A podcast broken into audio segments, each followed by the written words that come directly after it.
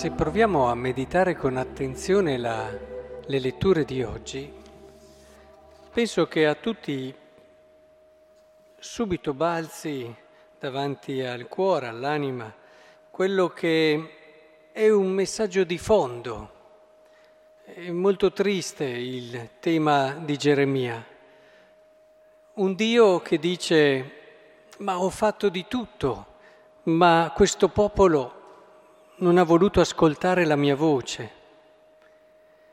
Io gliel'ho chiesto, essi non ascoltarono né prestarono orecchio alla mia parola, anzi procedettero ostinatamente secondo il loro cuore malvagio e invece di rivolgersi verso di me mi hanno voltato le spalle. Ho fatto di tutto. E così anche nel Vangelo si vede che Gesù sta cacciando un demonio, sta operando qualcosa di prodigioso, e dovrebbe se non altro destare meraviglia, e invece appena è uscito il demonio il muto comincia a parlare, però alcuni anche dinanzi a questo segno della sua forza cominciano a dire: è per mezzo di Belzebù, il capo dei demoni, che egli scaccia i demoni. Altri poi, per metterlo alla prova, gli cominciano a domandare un altro segno e così via. In fondo, credo che quello che abbiamo detto nel ritornello del Salmo responsoriale sia un po' il tema di questa sera. Dice: non indurite il vostro cuore. Sì, perché? Perché il cuore può essere indurito, sì. Perché tante volte non riusciamo a vedere, a capire, a comprendere le meraviglie di Dio, le meraviglie che Dio opera, che i Suoi testimoni ci rendono visibili, palpabili.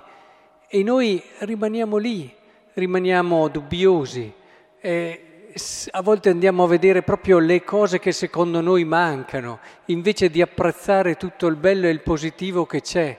Ci sono persone che hanno sempre da andare a vedere le cose che mancano, eternamente inquiete, eternamente insicure, e ricercheranno tutta la vita. E intendiamoci, cercare è anche una cosa positiva, ma quando si sta lì e si cerca sempre una prova, e si cerca sempre qualcosa che mi dia conferma, e si riflette, e si pensa, e si studia.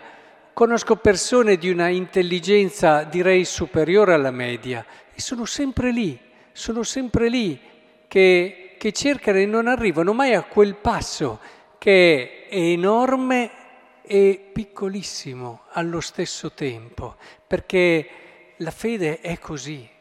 La fede è un salto enorme perché cambia completamente il modo di vedere l'esistenza e la vita, ma allo stesso tempo è un salto piccolissimo, e basta fare questo passo e quello che hai già davanti agli occhi, quello che in fondo in tanti modi ti è stato mostrato, acquista un nome, un cognome, un colore, un significato, tutto nuovo. Vedete, quando penso realmente alla fatica di fare il salto della fede, penso proprio al cuore indurito. Noi uomini siamo capaci di porre resistenza anche davanti a dei segni, riuscire sempre, perché come abbiamo anche l'atteggiamento interiore, è chiaro che questo condiziona anche la nostra intelligenza.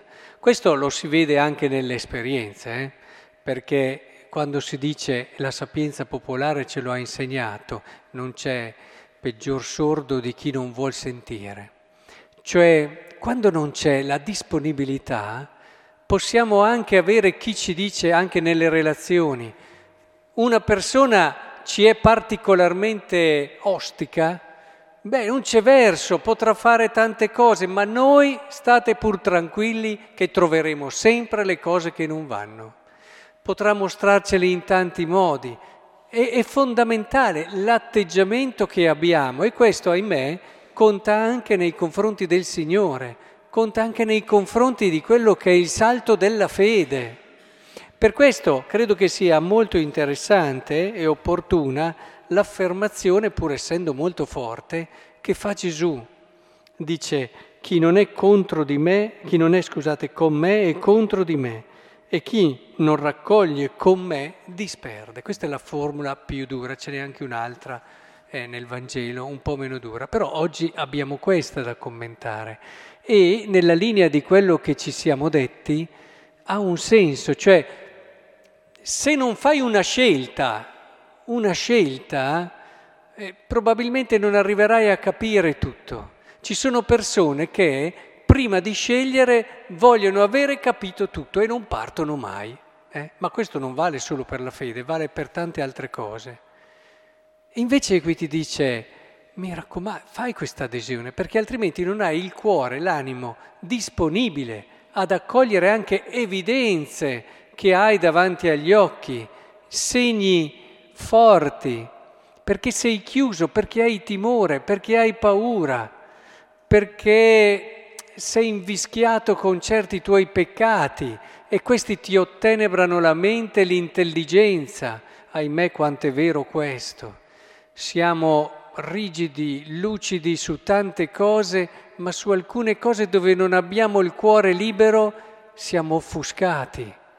La mente dipende molto anche da quello che siamo. Per questo si dice che in un cammino di fede occorre studiare, occorre pregare, tante altre cose, però occorre anche un'adesione, un iniziare, un mettersi in gioco. Allora pian piano le cose che prima ti facevano così fatica e facevi fatica a comprendere diventano progressivamente più chiare e luminose. Però devi farlo questo passo. Devi metterti realmente in gioco. E senza questo, indubbiamente, le fatiche rimarranno e rimarremo chiusi come sono chiuse tante persone. Non ci sono, in questa affermazione non si capisce bene, le mezze misure. O sei con lui o sei contro di lui. In mezzo non ci puoi stare. Cioè nel senso che si richiama proprio l'adesione. Se uno non aderisce, noi, provate a pensare, la nostra mediocrità. Perché siamo così mediocri? Perché non siamo già santi?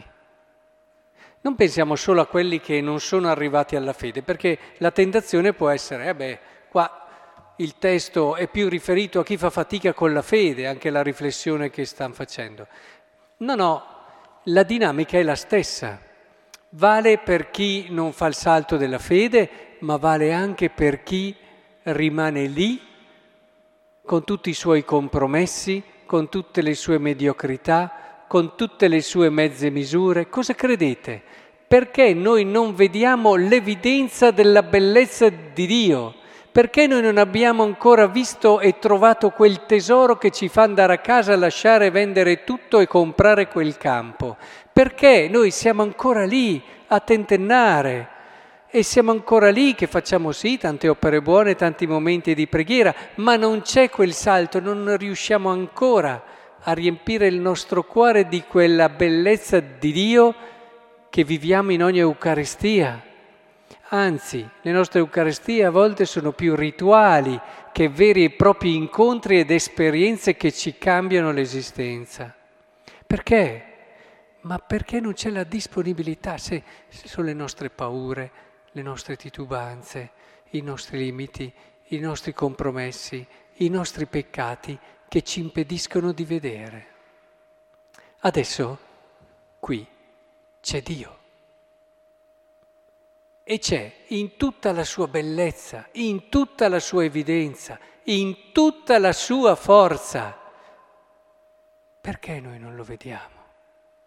Perché siamo ancora lì in un cammino? Perché ci sono tanti aspetti di noi che frenano, un po' come il popolo di Israele. Tante cose che non vogliamo lasciare, che frenano, tante paure che frenano. Tanti compromessi che ci fanno chiudere gli occhi. Per questo è importante che ci sia un'adesione di tutto noi stessi. È importante tutto, ma soprattutto cominciare a seguire i santi che cominciano davvero a vivere il Vangelo e lo vivono sul serio. cominciano a vedere e per loro diventa evidenza, diventa tutto molto più semplice. Poi hanno anche loro le prove della fede. È evidente che senza la grazia dello Spirito non si arriverà mai a quella fede compiuta, matura, di cui appunto stiamo anche parlando adesso. Però è fondamentale mettersi in gioco. Ve ne accorgerete appena vi liberate da certi peccati, da certi compromessi, da certe paure, delle cose che vi facevano faticare diventano evidenti, diventano molto più chiare. E dice, non ho mica studiato delle cose in più, però hai liberato ciò che ti frenava. Hai liberato ciò che ti frenava. E allora che il Signore ci aiuti a non avere il cuore indurito.